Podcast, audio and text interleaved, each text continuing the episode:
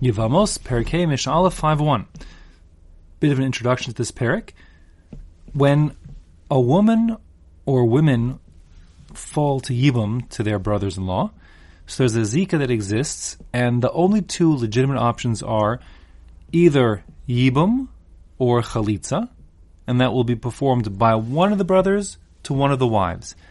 Everyone else who doesn't participate in the Yibum or Chalitza need not participate, they're free to go. And after the Yibum or Chalitza happens, so the Zika has been removed, and all the brothers who didn't perform Chalitza, for example, um, are free to marry all the other wives' relatives. The wives themselves, of course, forbidden, but the relatives are uh, their relatives are permitted.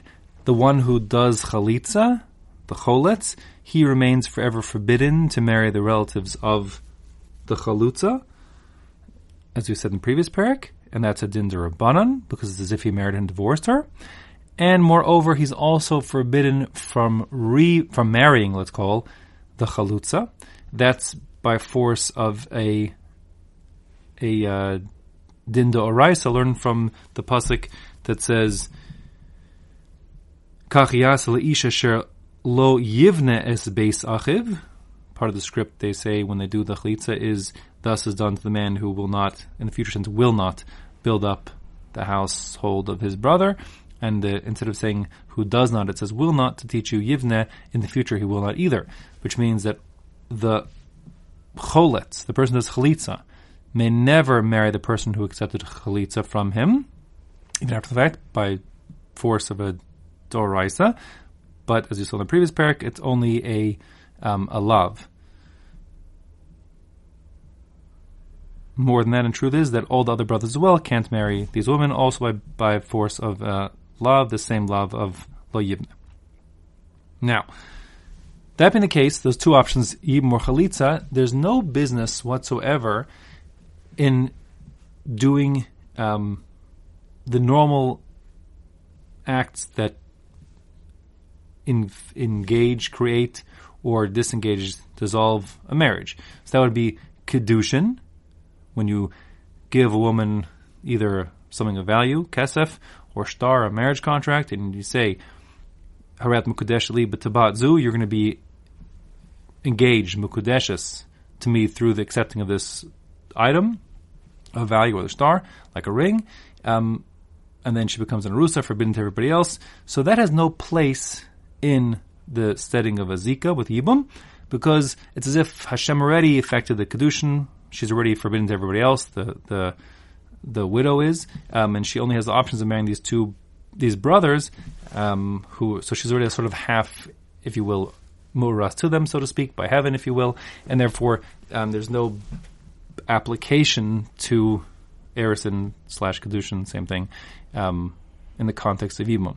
And similarly, there's certainly no application whatsoever to giving a get.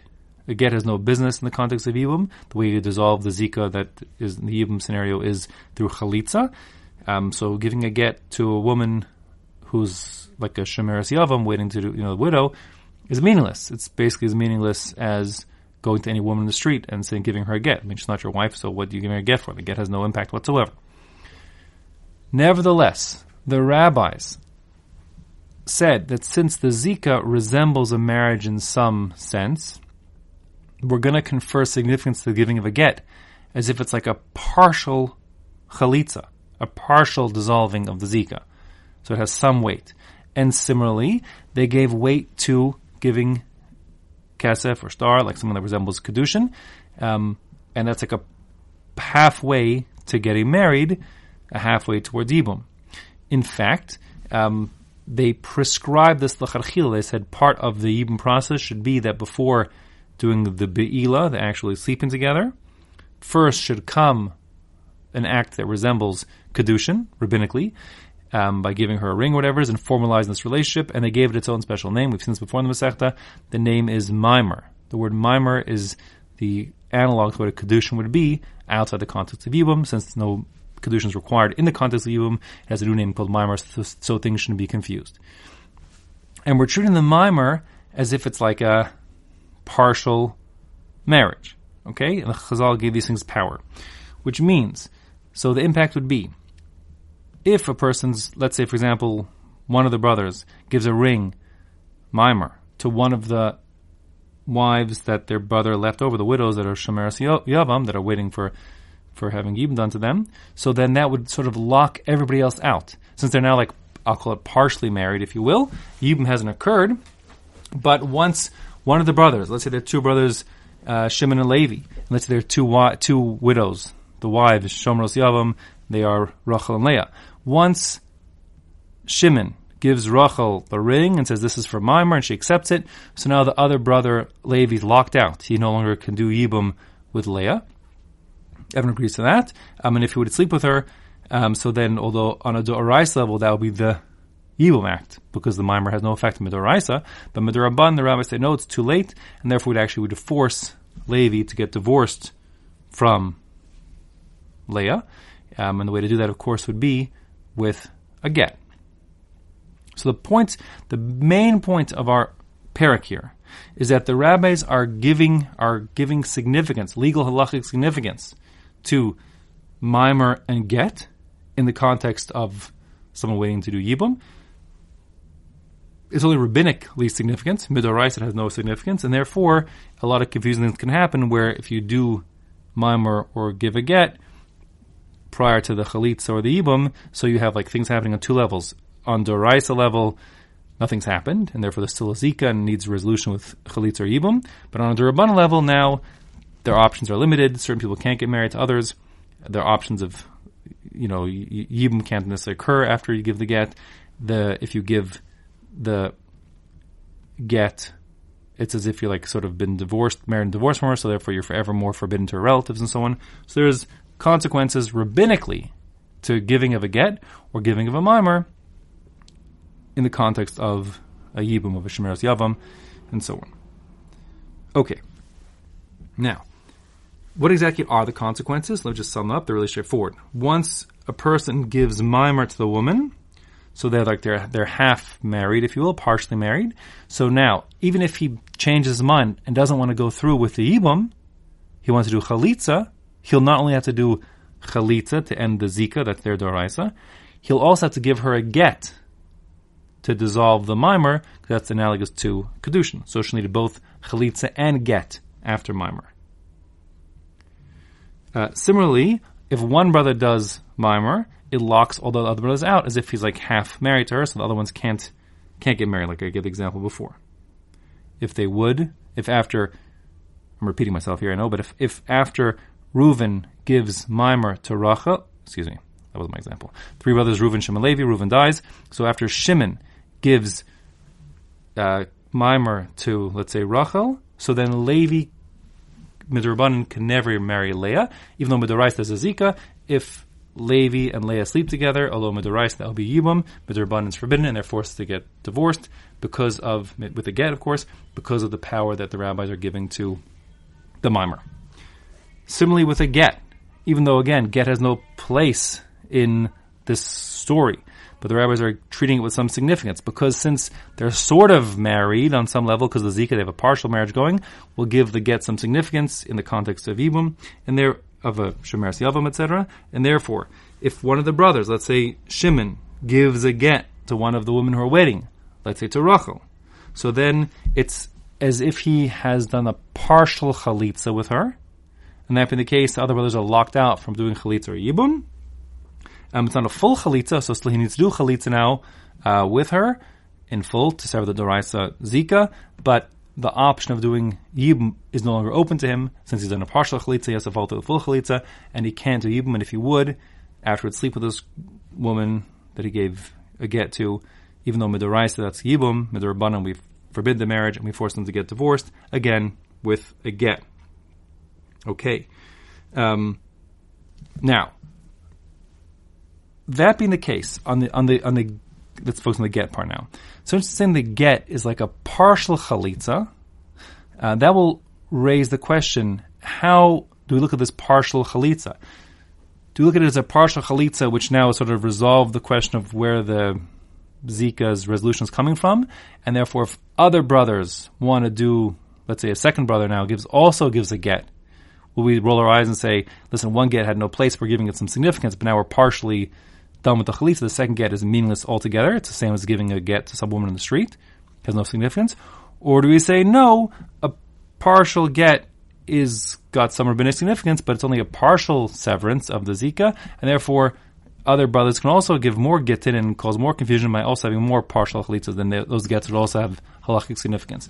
So, although everyone agrees that the rabbis are conferring significance to gittin and kedushin, what we call mimer, in the context of the Yavamos, or midrabanan, there's a machlokus, and this is how our Mishnah begins here, if a get or a mimer, while it has significance the first time, um, does it have enough significance now to sort of lock everyone else out and, and let the, the, subsequent gittin or mimers have zero significance, which is the sheet of Rabban Gamliel? Or is the fact that since the get is only a partial chalitza, it doesn't lock people out, you can give subsequent gittin, they'll have more partial chalitza significances, meaning more more women now and their relatives become forbidden forever, by virtue of the fact that you each person, each brother who gives a get to each of these um, Shomeras Yavamos, all these other widows, they forever become forbidden to those women's relatives by virtue of the fact that they're like as if they kind of divorced them after being kind of married to them. So that'll be the sheet of the Chachamim, and the Allah the Chachamim. Okay, that's sort of the backstory. Now the Mishnah says inside. Rabbi Gamliel Omer, Rabbi Gamliel holds, Ein get achar get. He says, you, one of these men, the brothers, can give a get to one of these women, and that will have significance of being a partial severance as if they did a partial chalitza, but that's it. One is all you get. The second, one is all you can have. The second brother to give a get to a second wife, one of the tzaros, the halacha rolls his eyes and say, no, that's totally insignificant, just as much as if he would give it to any woman in the street, because their part, the partial chalitza is enough to stop anything further from happening. And similarly, v'lo mamer achar mamer. Once one of the brothers, let's say Shimon again, gives mimer, a ring, let's say, to one of the widows, let's say Rachel, so then that locks everything in place. The only person who could possibly get married here is Shimon to Rachel. But now Levi and Levi, and excuse me, Levi and Leah can never get married, midrabanan. And that's it, they're locked in place. And if Levi would give mimer now a ring to Leah, it would have no significance whatsoever because one is enough. And now, those sort of things are locked into place. Therefore, they would not be married and they would not need a get afterwards. On those two points, we'll see the rabbis are disagreeing. Furthermore, says Rabbi Gamliel, "V'lo be'ila achar be'ila." There's no significance to an act of intercourse a second time after a first time. Meaning, the first time that's good old yibum.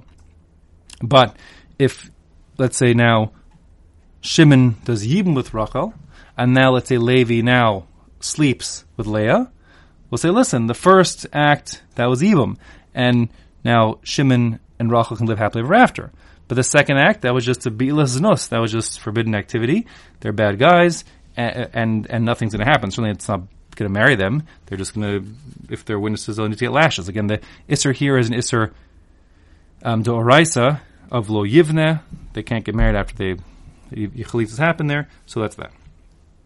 Um, Velo chalitza achar chalitza, and finally says Rabbi Gamliel, also once one of the brothers gives chalitza to one of the widows, then a further act of chalitza has no significance whatsoever, um, because the game's over. Chalitza has severed all of the ties, and now it's like the second chalitza is just as significant as if you walked some woman in the street and gave her chalitza. Like, what does that do? Nothing.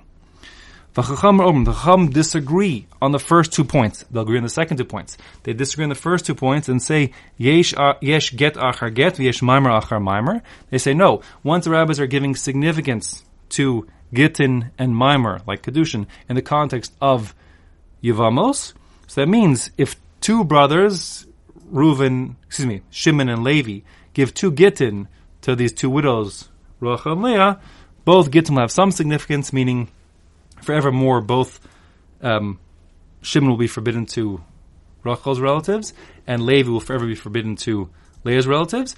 With Oraisa, nothing's been resolved at all, and therefore one of the brothers needs to resolve the issue by doing a chalitza. Um, none of them can do gittin anymore. I see, can do yibum anymore because once you give a get, it's a partial chalitza, and therefore rabbinically we want to allow a yibum to happen. And if they try that, they'll be forced to separate with a get. The get will be a deraisa, but the forcing them is the forcing midrabanan. Same goes with Mimer. Uh, the first Mimer has significance, so if Shimon gives a ring to Rachel, so then now they are half married, if you will. It's binding, and then they can continue on through with Yibum. Um, but if now Levi also does Mimer, let's say with Leah, say the Chachamim, that act will also have rabbinic significance, meaning um, they also need to get uh, at least uh, at least midrabanan, at least midrabanan need to get. Moreover, even after giving the second mimer, which is sort of meaningless, forevermore, the second person, let's say Levi, who gave the second mimer let's say, uh, Leah, forever will be forbidden to her relatives as if they were married and then divorced. However, the rabbis agree, aval, they agree with Rabban Gamliel, lo achar be'ila v'lo achar chalitza klum.